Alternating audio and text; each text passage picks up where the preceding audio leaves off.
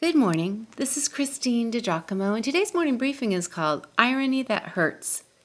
Isn't it ironic? An old man turned 98, he won the lottery, and died the next day. It's a black fly in your Chardonnay. It's a death row pardon two minutes too late. And isn't it ironic? It's like rain on your wedding day. It's a free ride when you've already paid. It's the good advice that you just didn't take. See if you can follow my thinking here. Jesus and the disciples have just shared the first Lord's Supper, 11 of them at least, as Judas had just been outed as the Lord's betrayer and has fled the upper room. It is a solemn, intimate time shared that night when, just before dinner, in the ultimate act of servitude, Jesus washes the dirty feet of his men. Yes, he models the heart of a true servant, forever leaving for us an example to follow to take up the towel and basin and serve others. And then the disciples start arguing about which of them is the greatest. Don't you find that tragically ironic? The greatest among them, the greatest of all, serves them in this the last free night before he would be arrested. And instead of embracing his message and entering into the solemnity of his circumstances, they start vying for power. Isn't it ironic? Power, not service, dominates their thinking. Before reading what Jesus tells them about how to view authority, could we consider for a moment how Jesus felt? There is no doubt that Jesus had experienced sadness in his lifetime before this, and loneliness too. For instance, think of the 40 days he spent alone and fasting in the wilderness, with only the tormentor to dog him. But that was as his ministry was launched and before he had called the twelve. Here we are at the end of his ministry, and these who he had called, trained, loved, and lived life with were so easily caught up with themselves that they forgot him. It saddens me so to think how lonely Jesus felt right then. First, there was Judas, but then so quickly the eleven showed their weakness too. As we will see, they were too weak to watch him pray, too weak to speak out when he was accused. Can you just think of the tragedy of this for our Lord? It is not that it surprised him, but it would have hurt him nonetheless.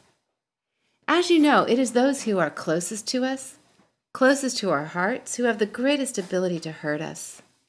The disciples were closest to Jesus. And have you ever thought about Jesus being lonely? He sure was that night.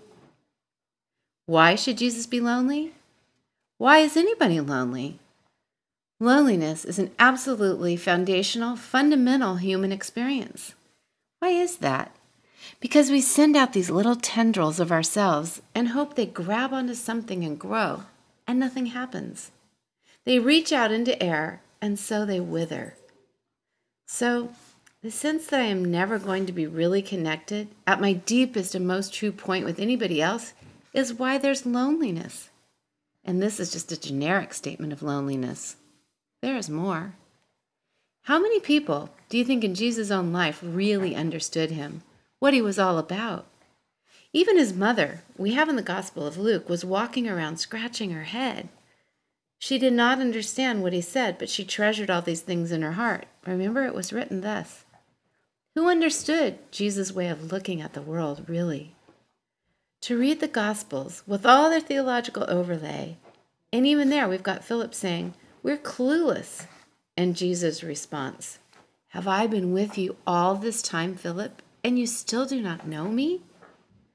How many people was Jesus able to share his vision of life with? Nobody. Was Jesus lonely? I suspect an enormous part of his life was lived in a felt sense of isolation. Jesus doesn't tell them how they made him feel, but they must have thought about it all later. No, instead, Jesus tells them that their faithfulness to him will one day be rewarded with authority in his coming kingdom. All of us have felt lonely at times, or will, especially in different seasons of our lives. I'm sure there is no greater loneliness than a wife losing a husband, a young child losing her mother.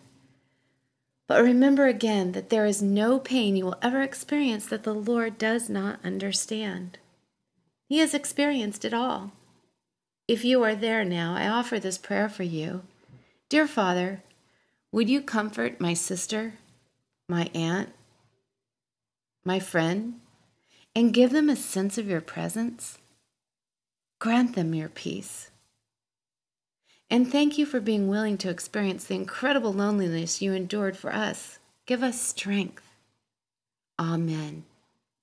May you bless God today.